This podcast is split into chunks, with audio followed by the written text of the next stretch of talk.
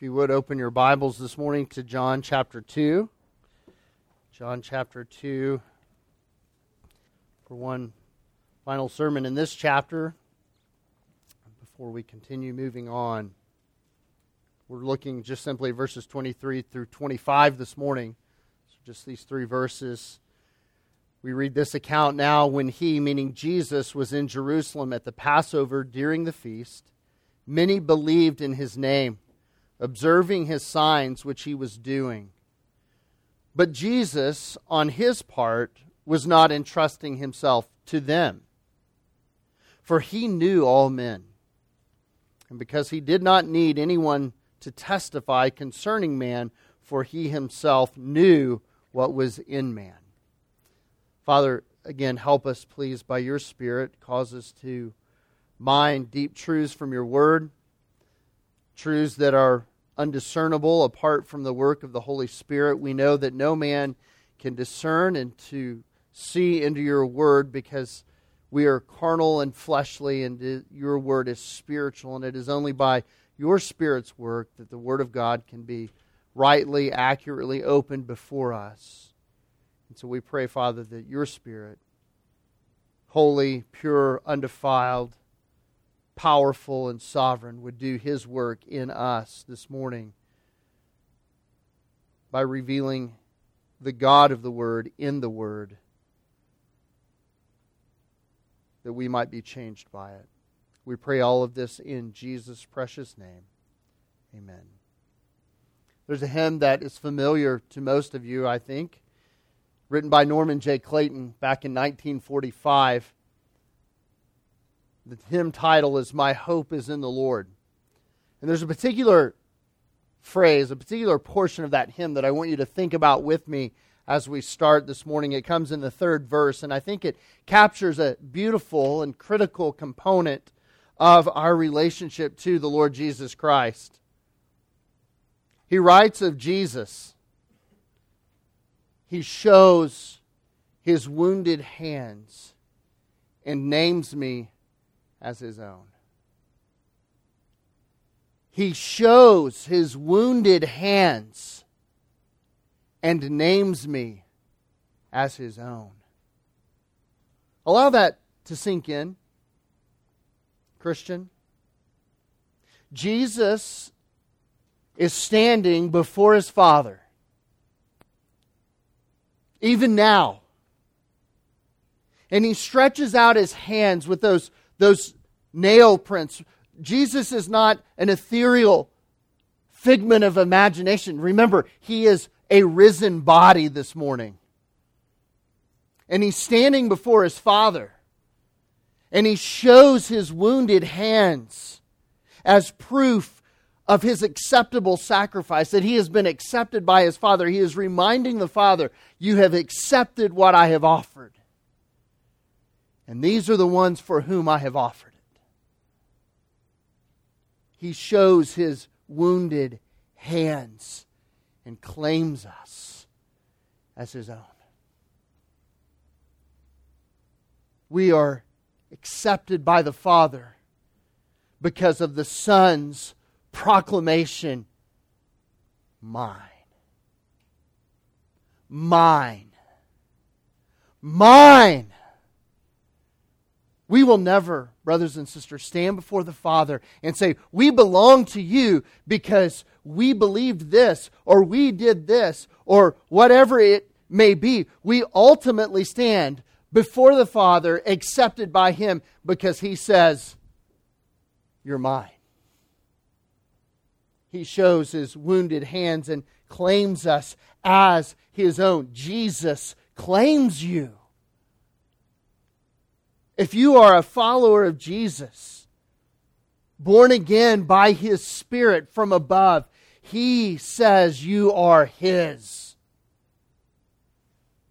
What a beautiful and moving scene. In fact, I would submit in all of history, eternally speaking, in all of the world, in all the things that we could imagine, there is not a more gripping and beautiful scene than Jesus standing before the Father and naming sinners as his own. You want to talk about what is our hope in life and death? That is our hope in life and death. That Jesus shows his wounded hands and claims us as his own. In our text this morning, we find and are confronted by the importance of that clause. And I don't remember how it's listed in the bulletin. Let me look. Yes, it's listed correctly there. I often change sermon titles, so poor Corey has to keep up with my ADD mind. But here's the sermon title Does Jesus believe you? We could say, Does Jesus believe in you? Does Jesus stand and plead before the Father for you? In the text this morning, we are confronted by the importance of that reality, the importance of being claimed by Jesus. So often, don't we, we ask in Christianity today, do you believe in Jesus? No, that's an important question. It's a fundamental question. It's critical question. It, it is it's non-negotiable in our salvation. But do we ever ask this question? Does Jesus believe in you? Oh, I know Jesus. That's all well and fine.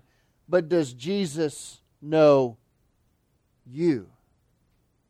You see, Jesus is confronted by reality that there are many people in Jerusalem at the time of the Passover that are claiming to believe in him, and yet he distances himself from them because he doesn't believe in them. He doesn't believe what they're saying. He doesn't believe what it is that they're believing. He doesn't believe what it is in their heart, regardless of what they claim. Well, that's a hard truth. Why would I ever ask such a question, such as, Does Jesus believe in you? And it, again, it may sound overly harsh to our ears that have been trained to place the emphasis and the accent and the stress on the syllable of mankind and how we respond to Jesus, but have never given much, if any, thought to how Jesus views us. It doesn't matter what you claim, it's what he claims. We'll never go before the Father and say, Father, I claim Jesus, let me in. It will only be by the Son saying, I claim them, therefore they are in. Perhaps we haven't really considered the dilemma because this, while uh, commentators and scholars will call verses 23 through 25 in chapter 2, they call it a linkage passage. It, it, it's a short passage that links one major portion of John's gospel to the next. And the next is obviously Jesus' discussion with Nicodemus about what the new birth is. And so, between the cleansing of the temple, which, wow, how do you go from the cleansing of the temple to the new birth with Nicodemus? Well, you go through this linkage passage, if you will, that was inspired by the Holy Spirit. And even though it is seen as a transition to some, it is absolutely dripping with important salvific truth. I ask the question because Jesus imposes the question on us. It's not me saying this. This is inspired scripture. It is inspired holy writ. And it's not the only time, brothers and sisters, that this issue has come up. I want you to go back with me in your mind to uh, perhaps one of the, the most famous sermons in the history of the world the Sermon on the Mount. Now, everybody loves the Sermon on the Mount up to a point. In fact, you can even get the world to love the first part of that sermon with you, the Beatitudes, right? I mean, I've seen them in secular places on the wall.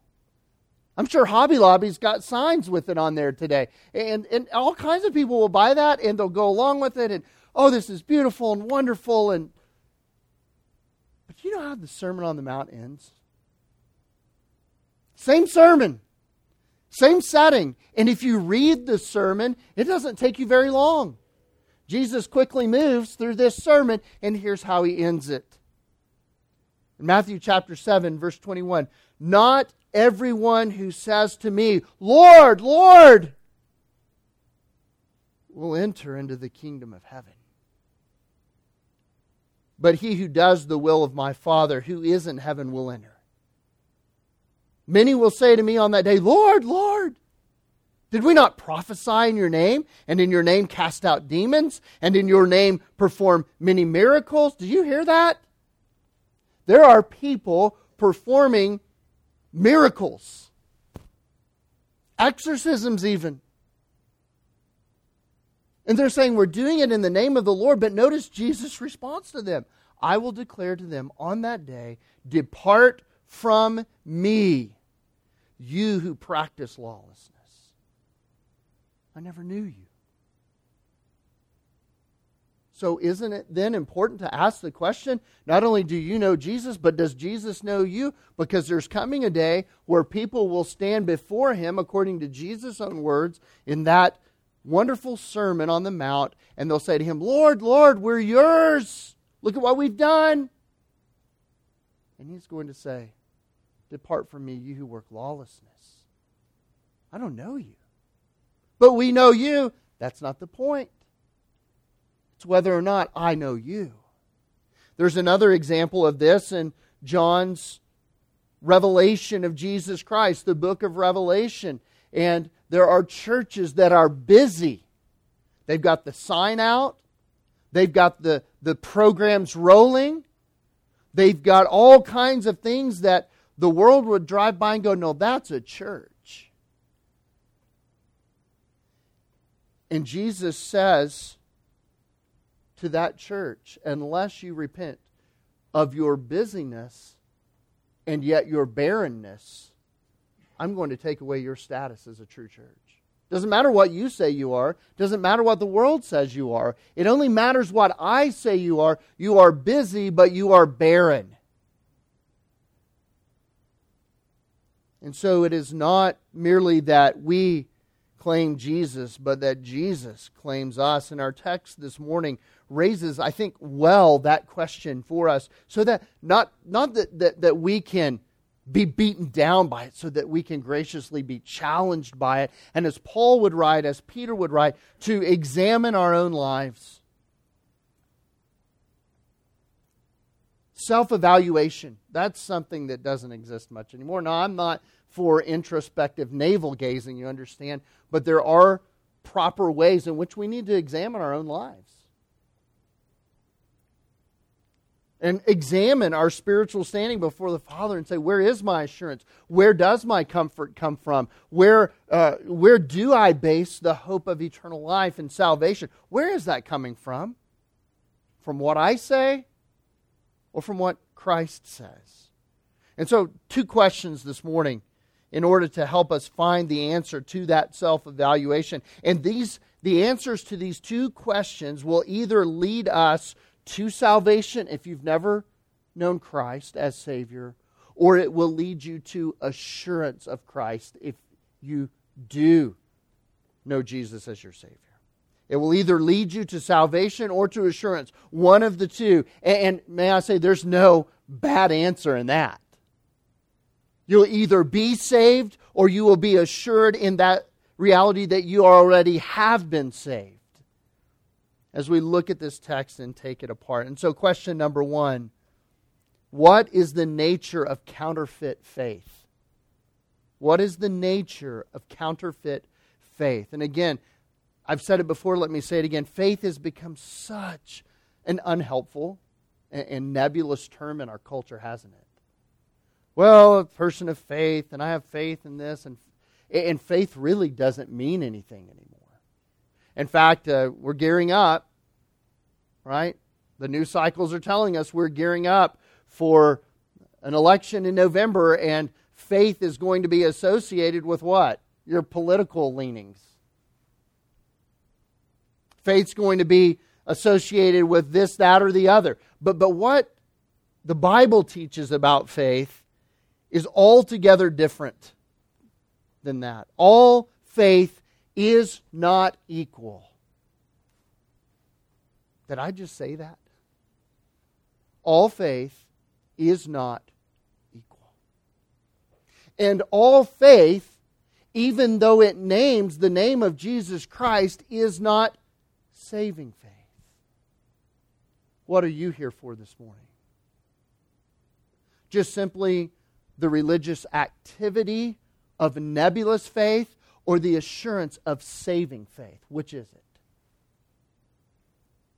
If we're here for the certainty and the assurance of what is saving faith, this passage won't offend us. This passage will encourage us. Even as we do the hard consideration about what it is that John is writing for us this morning.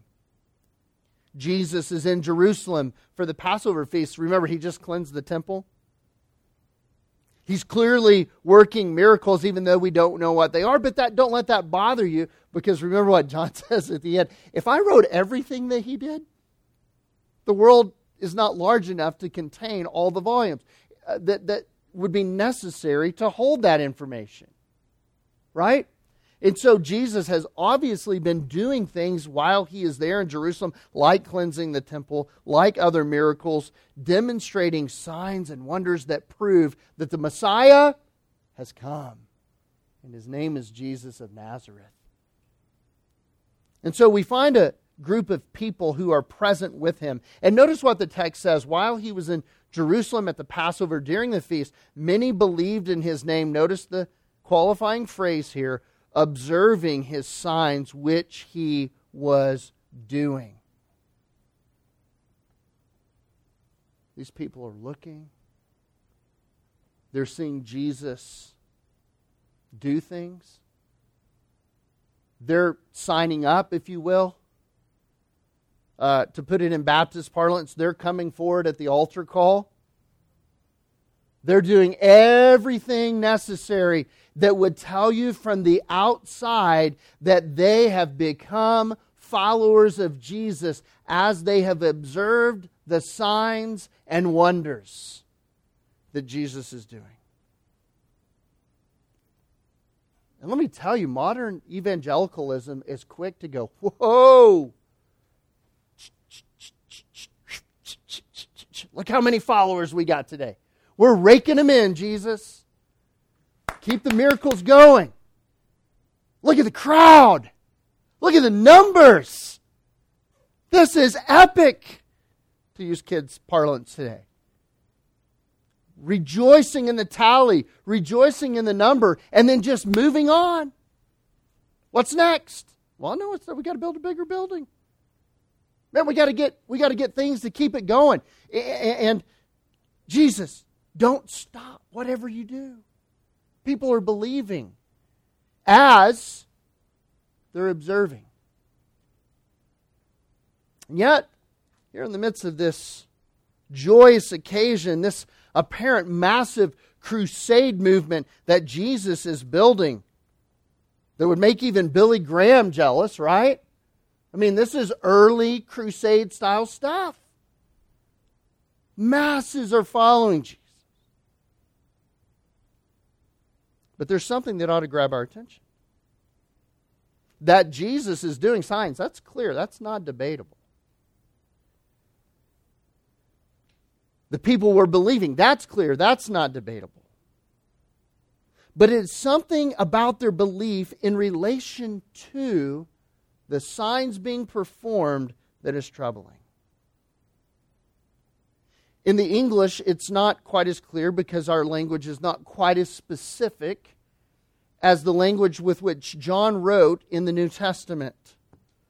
But the verb rendered in English, he was doing, here in verse 23, his signs which he was doing, is written in such a way that it's, it's really unique. And when you find it, it, it should grab your attention. It is written in what the Greeks would call an imperfect tense of the verb. In other words, it kept having to happen. It kept having to go. And so the people are believing, and as one commentator translated this very woodenly and very literally. It is translated this way observing the signs which he kept doing, which meant that as long as he was doing them, the people were believing, but the minute he stopped, guess what else stopped? The believing. The grammatical relationship is between the apparent belief and the signs. That's the point. Very clear in John's original writing. Their faith, brothers and sisters, was contingent upon signs. Let me ask you a question. What do you believe in? Does Jesus have to do something for you to believe? Do your emotions have to be at a certain level for belief and faith to be validated? Does your experience have to rise to a certain expectation that you've set or others have set in order for your salvation to be legitimate? So, doesn't this raise the question what is the nature of counterfeit faith? I think it should. R.H. Lightfoot, one commentator of years gone by, said this only a first attraction to the Lord, and yet, and does not yet know Him. Speaking of them, he says, Theirs is only a first attraction to the Lord and does not yet know him as the Son of Man, still less as the unique Son of God, and is therefore imperfect and liable to be overthrown. That's how he describes these people's faith. Very superficial. Another commentator takes it further by saying that not only was their faith unsure, unsteady, but highly suspect and as, a, as, as it appears, appears to exist. Here's how he translates it So long as they were beholding the works, they were believing. So long as they felt a certain thing, they were believing. So long as they could remember an experience, they were believing. Does that resonate? It, boy, it did with me.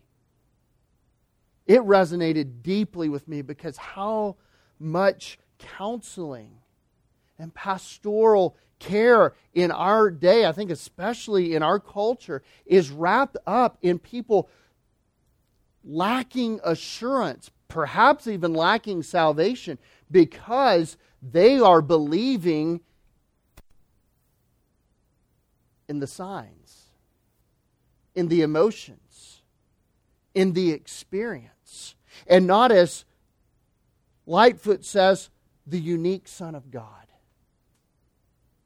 Where is your assurance of salvation? Is it rooted in an act? a sign, a feeling, or is it in Christ?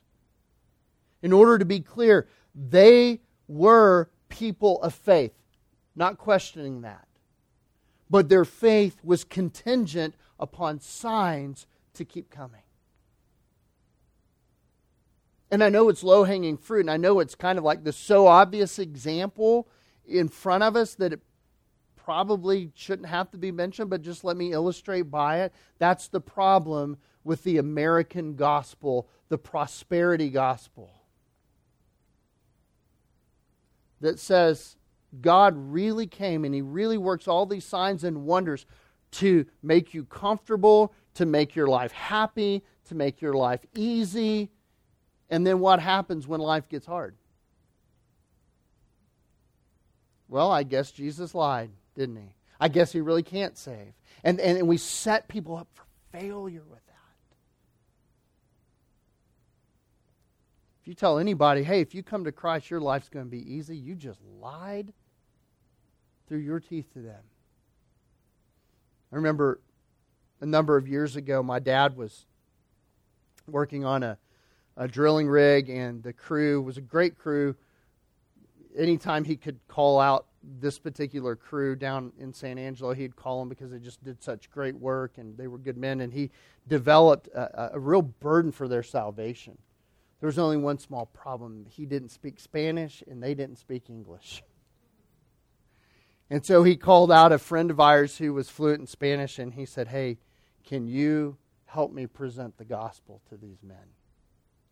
And so, a friend of ours came out, and dad said, Man, he said, I didn't know what I was calling for. He said, He just preached a sermon right there on the location to these guys. And he said, Man, they, their heads just dropped. And we've never heard this before. And man, what? And they were just burdened by their sin. And yet, ended up coming to Christ. And my dad saw them a few years later, and the guy ran up to him, gave him a hug, and said, Thank you, you know, for, for carrying enough. He said, But I want to tell you something. He said, My life got a lot worse. He said, I never fought with my wife like we fight now. He's like, because when Jesus came and I was a believer and she wasn't a believer, guess what happened? Conflict. Eventually, his whole family came to Christ and loved the Lord, and just a wonderful testament. But if you tell people, hey, listen, if you'll accept Jesus, life's going to get really good for you, it may get really hard for you. It may be harder than you ever imagined. And so, so where is our faith? Is it in the sign? Is it in the ease that we've been promised? Or is it in Jesus? And so let's ask the question. These people are believing, but they're obviously believing in the signs, really not in the sign maker or doer. So let's ask the question what is the definition of genuine faith? What is it? I think we find the answer in Hebrews chapter 11, verse 6.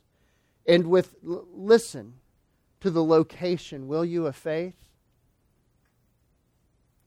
And without faith, it is impossible to please Him. For he who comes to God must believe that He is, and that He is the rewarder of those who seek Him. How different does that sound than what's going on in John chapter 2? Greatly different. They are seeking signs. They are putting their faith in signs. They are not coming to God. They are coming to a man who does miracles. Now, let me remind you what Jesus told us in Matthew chapter 7. There are other people who also do what? Signs and wonders It's very dangerous then to predicate our faith upon signs and wonders as opposed to a person. Saving faith, according to Hebrews, in this great chapter about faith, notice how many times in verse 6 we read these pronouns Him, God, He, He, Him. That's in one verse. Could it be any more clear? Saving faith is rooted in Him. Counterfeit faith is rooted in anything else. And, you know, it's kind of like you're trained in preaching. Don't get in the bad habit of trying to list everybody's sins. You can't. There's too many of them. There's too many combinations. There's you're going to miss something, right? So don't don't get in the bad habit of no. Sometimes if the text you've got to deal with certain things. But as a whole, as a preacher, I can't get up here every Sunday and list every possible sin. Not even remotely possible. So, what do I have to do? I have to focus on what's true and the one who is true. And so, it is either Christ or everything else. These people in John chapter 2 appear to be going with the everything else option. Notice Abraham, who's so often given as the example of faith. In Genesis 15 6, Abraham, he's been called out three chapters earlier, doesn't know who Yahweh is, doesn't know who God is, doesn't much care at that point, but God calls him out into a land that isn't his, to follow a God who isn't his, to, to go to place. I mean, this is, can you imagine? And notice what we read about Abraham three chapters later, Genesis 15 6. Then he believed in the Lord. Abraham hadn't had a son yet. Abraham hadn't seen the great nation yet. Abraham had not seen how God would deliver his people over and over again yet. Abraham didn't see any of this. And yet, what did Abraham do? Believed in the Lord. Not the signs, not the promises, but the one who makes the promises. That makes sense? So in John chapter 2, it's not believing in the signs that these people should be relying on, it's believing in the one who works the signs. That's the one to one correlation with Abraham. Abraham didn't believe the promises, he believed the one who made the promises. Big difference. And he looks to him, and the Bible goes on and says, and it was reckoned or credited to him as righteousness. Let's ask the question Will these signs save here in John 2? Will these signs that they're beholding, will they save the needy sinner? Can signs save you? No. Will it meet their felt needs? Probably. Will it serve to amuse their curiosity? Well, it's doing that, obviously. But a Savior, not signs, is what is needed for our salvation. And let's, brothers and sisters, be careful that we don't fall into the trap of looking for the signs. Don't confuse the two.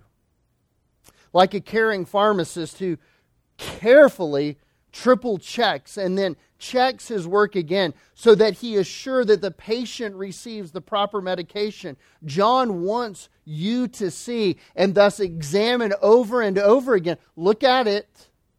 Make sure make sure that your own claims about faith are correct in the genuine article because they are rooted in the Savior, not the sign. They're not merely a spiritual placebo. Your faith is not a placebo. But your faith actually is the efficacious, powerful Savior Himself who is ready, willing, and able to save you from sin. Look to Him not anything else. As we worship God, as we pray, we are always drawn in Scripture first to worship and to give thanks for who God is, and then to praise Him for what He's done. Has that ever dawned on you in the prayers of Scripture? They're not looking for the signs of all that God has done. Who are they praising first? God Himself. Jesus, when he teaches the disciples to pray, how does he start? Our Father, who art in heaven, hallowed, holy, sacred, set apart, and majestic be your name. And then he goes on and he recites the qualities and the attributes and the character of God. And then as we get further down, he says, And give us this day our daily bread. The signs come later. The proof comes later. The praise is in the one who is worthy of the praise. Our faith ought to be the same way. Rooted in Christ, not rooted in anything else. What does it communicate if you may know somebody like this? I almost hesitate to use the illustration, but I think it's helpful because it may cause some of you to go, yep, mm hmm. And I don't want you to have that person in your thought for the rest of the sermon, okay? But what does it communicate about earthly relationships if the only time someone shows up is when they get something? Do you really feel like they love you? Or they just love what you can do for them? They just love what they get, right? Is it not the same for Jesus?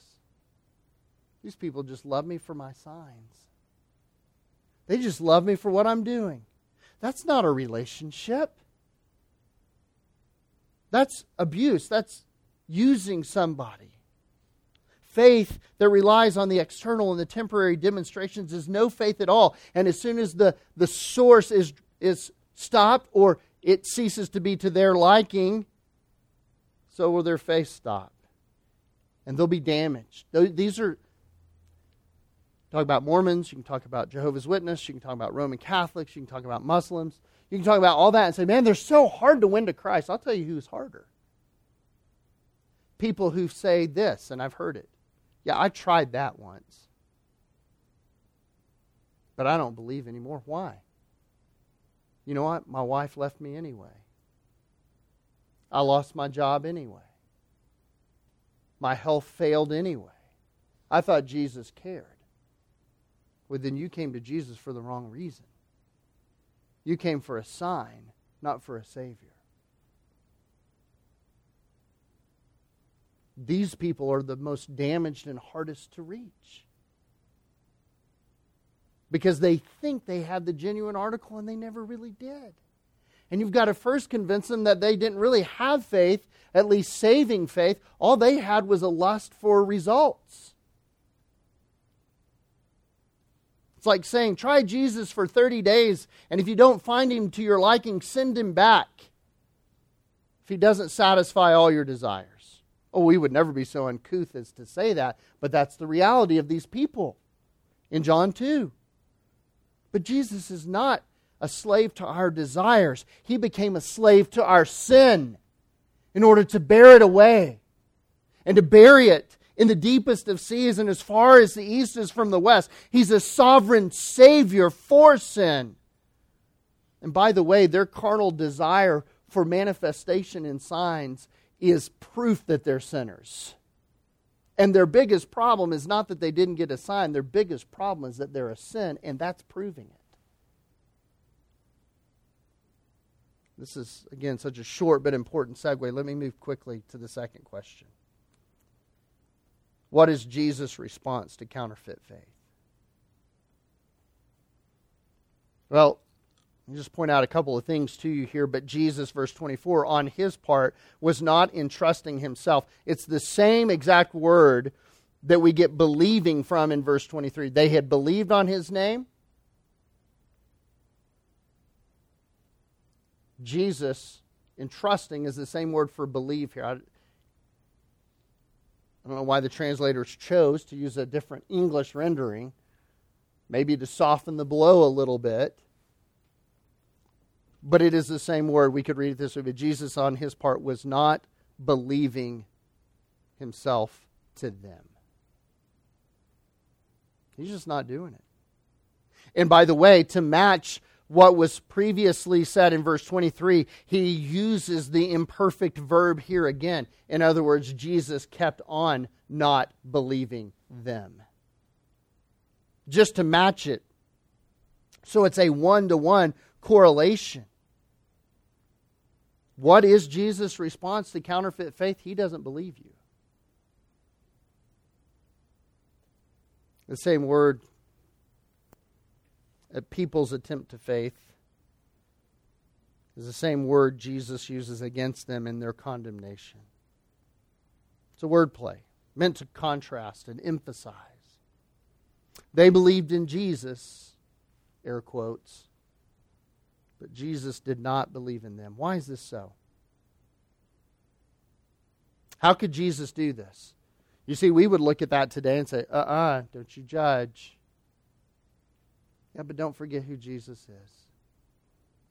He's the omniscient God of heaven. He knows everything. He knows men's hearts. He knows what's in your thoughts. He knows before you know. He knows you better than you know yourself.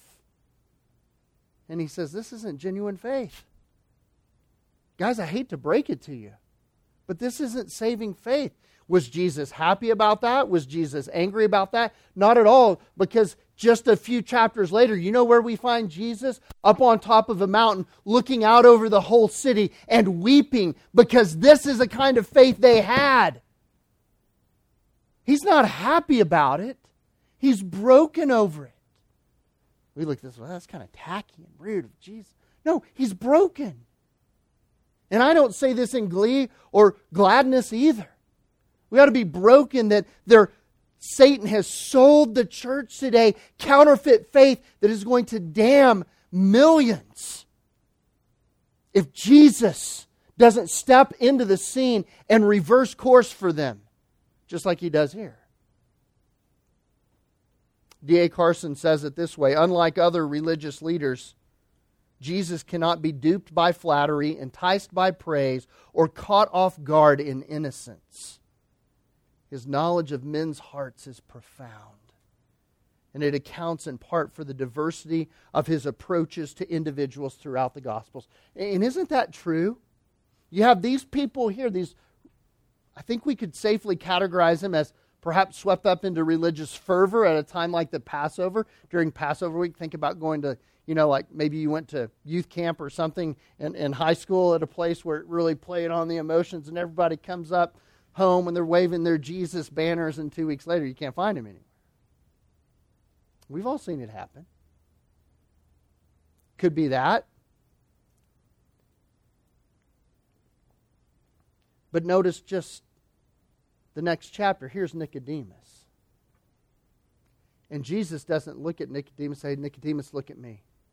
You're phony. You're a fraud. No, what does he do? He sits down and says, Nicodemus, we need to talk to the woman at the well in John chapter 4, an adulteress at best, engaged in serial, serial monogamy. I mean, just unfaithful. Eh, our society would, an immoral person, just out with you. And Jesus says, I know where this woman's going to be, at what time of day she's going to be there. We're going to go have a conversation. And what does Jesus do? What, what is her record of Jesus? She runs back to her village that knew her as a woman of ill repute, and she said, Come see a man who told me everything that I've ever done. She wasn't looking for signs and wonders. She had found the Savior, the omniscient Savior, who knew everything about her. And because she believed he was the Savior, she wasn't ashamed for him to know everything that she had done.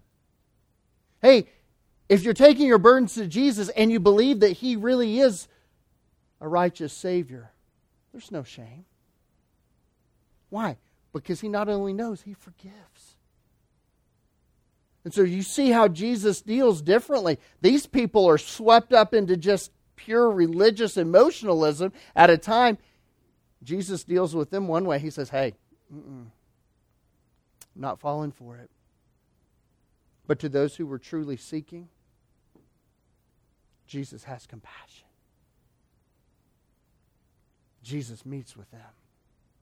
Jesus stays with them until Jesus finally dies for them. Jesus rejects their counterfeit faith because it's not faith at all. And, brothers and sisters, let me just say that apart from God's grace, our faith is just as counterfeit. Never forget what the Apostle Paul says in Ephesians chapter 2 For by grace are you saved through faith, and that, the faith, is not of yourselves. Even the faith that you have in Jesus is a gift of God. Why? So that no man will boast. Signs didn't do this. I didn't do this. The preacher didn't do this for me. God did this for me.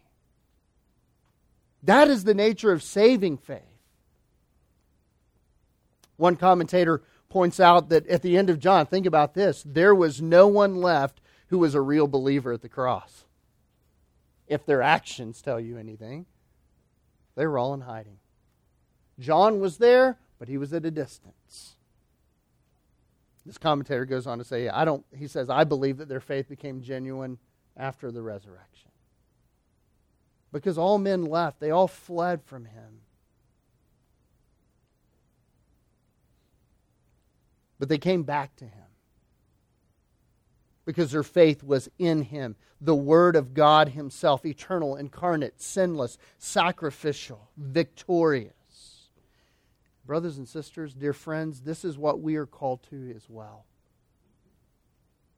A view to the Son of God for who He is. This is faith that Jesus recognizes, not faith that comes when we get what we want. Aren't you glad the Lord doesn't give you everything you want? I, I know for a fact that we can all point back to our life and say, there were times when I say, God, give me this. God, I need this. God, this is just the best plan for me. I have to have this. I need this. And the heavens open and they were brass, and God says, no. I said, well, I don't understand that. And then later we realize, Lord, thank you for saying no. Thank you for saying no. Thank you for closing the door. Thank you for pointing me to you. Leon Morris says he looked for genuine conversion, not enthusiasm for the spectacular. Hey, who who he is, right? Hebrews 11:6. For he that comes to God must come believing that he is nothing more. Not what he does, not what he can offer, not how He can make your life a better life. Can I say it this way? Not even for eternal life. Do you want to go to heaven? If that's the way you evangelize, guess how many you'll win to Christ? Everybody. And eternal life is certainly the joyous fruit that Jesus brings. But the real issue is do you want resolution for your sin? Do you want to be reconciled to the Father? Do you want to be right with God? Do you want guilt taken away? Come to Jesus. I mean, we can sell Jesus a million different ways.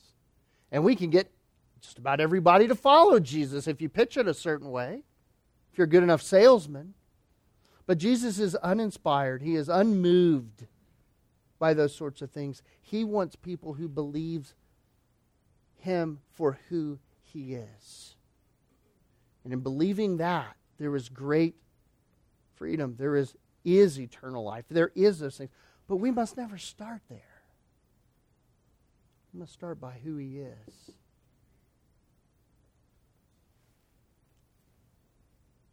Jesus never believed in them. Verse 25, and because he did not need anyone to testify concerning man, for he himself knew what was in man. Again, it was written that imperfect verb is used in verse 25 as well to communicate the ongoing nature of this. Jesus will never accept counterfeit faith. No matter how sincere it was in its pursuits, Jesus doesn't recognize that it's foreign. It's not complicated. It's not a complex message. It's simply a diagnostic checkup. What is in your faith? Is it Jesus or something else? Religion? What you can get out of it? Or like Abraham, do you just simply believe God because he's God? And know that whatever he works will be worked for good, worked for his glory work for your eternal joy just because of who He is. If your faith is that of their variety in verse 23, I call you to repent and turn to Christ and to Christ alone. Not for what you can get, but for who He is. And for what He offers, the real need that you have, your sins being forgiven. And if your faith is of the variety that I, with the hymn writer, my hope is built on nothing less than Jesus' blood and righteousness. I dare not trust the sweetest frame. I wholly lean on Jesus' name for who he is. On Christ, the solid rock I stand. Not on Christ's signs, not on Christ's provisions, not on how I feel about Christ, not about an experience. On Christ, the solid rock I stand. All other ground, all other ground is sinking sand. May it be, may it be that our faith is in Him. John ten fourteen. I am the good shepherd. I know my own, and my own know me, Even as the Father knows me and I know the Father, I lay down my life for the sheep, the ones that I know. Father, we pray and we believe that we will be known by your Son.